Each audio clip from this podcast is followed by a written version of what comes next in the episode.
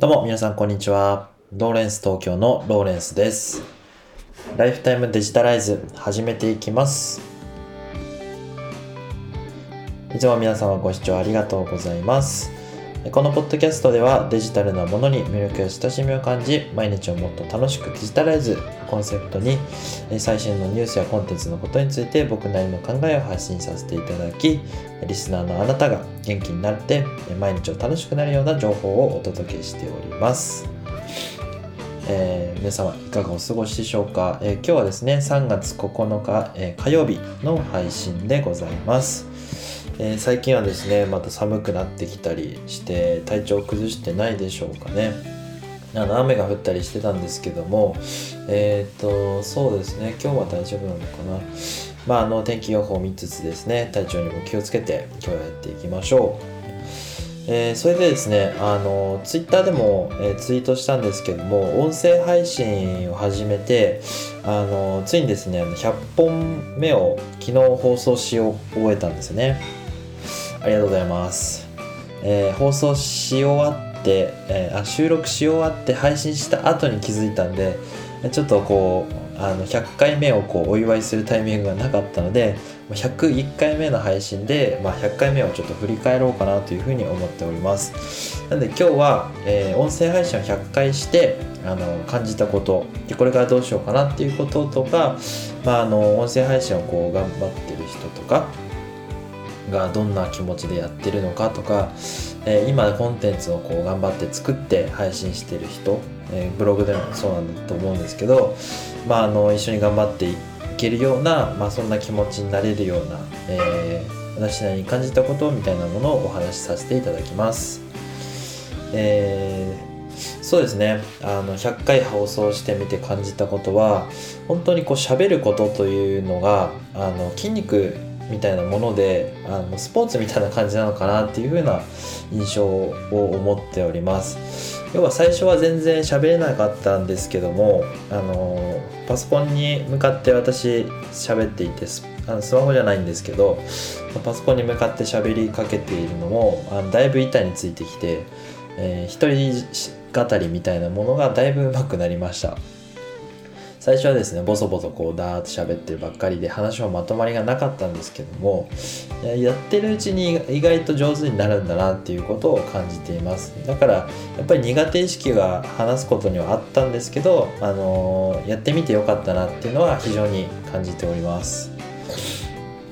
えー、それとですねあの音声配信って結構盛り上がってるっていうニュースがたくさんあのー流れてくるんですよね。えー、最近のツイッターもそうなんですけど、まあ、あのヤフーニュースでもそうですし、普通の、まあ、スマートニュースなんか見てるといろいろこうポッドキャスト市場が熱いですみたいなのニュースはよく見かけるようになりました。まあ、でもあのポッドキャストが流行っているということが その、そこまで浸透しているかって言われたら、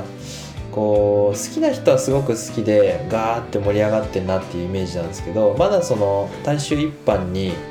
広がってはないような感じがあのしているので、そこに広がってきたら本当の盛り上がりなのかなっていうような気がしています。で、日本であのボイシーというポッドキャストの配信アプリがあのかなりこう、えーまあ、そのシェアをシェアといいますか、まあ、大手みたいな雰囲気が漂ってるかと思うんですけども、私もですね、まあ、ボイシー毎日聞いて本当あのアプリ大好きなんですけど、でそれ以外にもあの芸能人がこ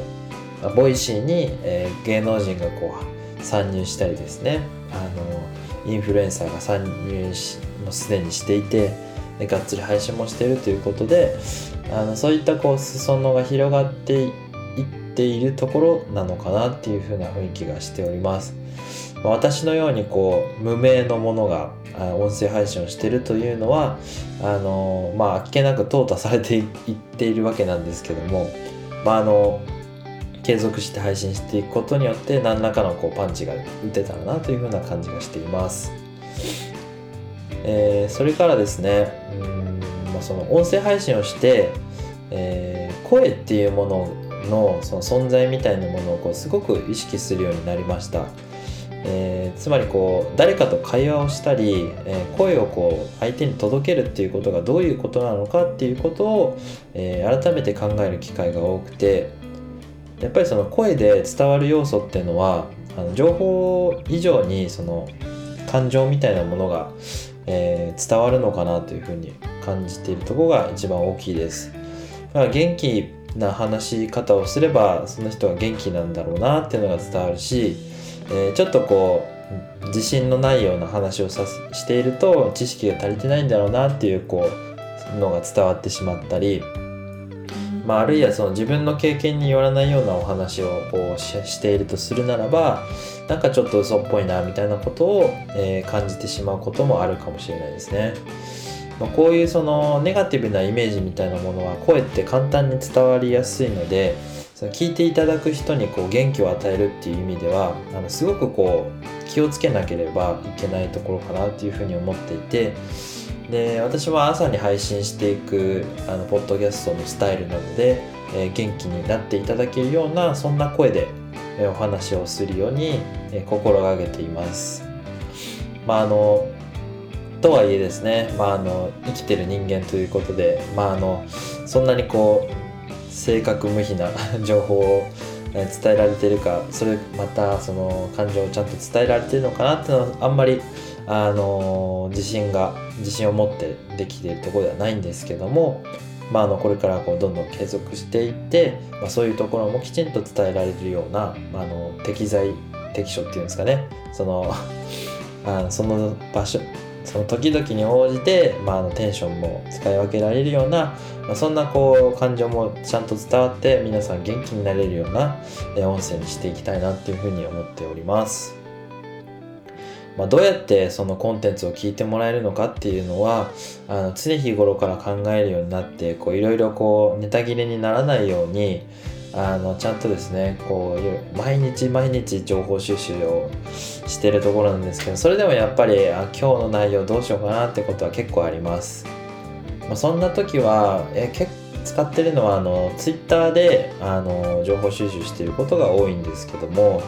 あのそれと Notion っていうですねあの、まあ、アプリを使っていて、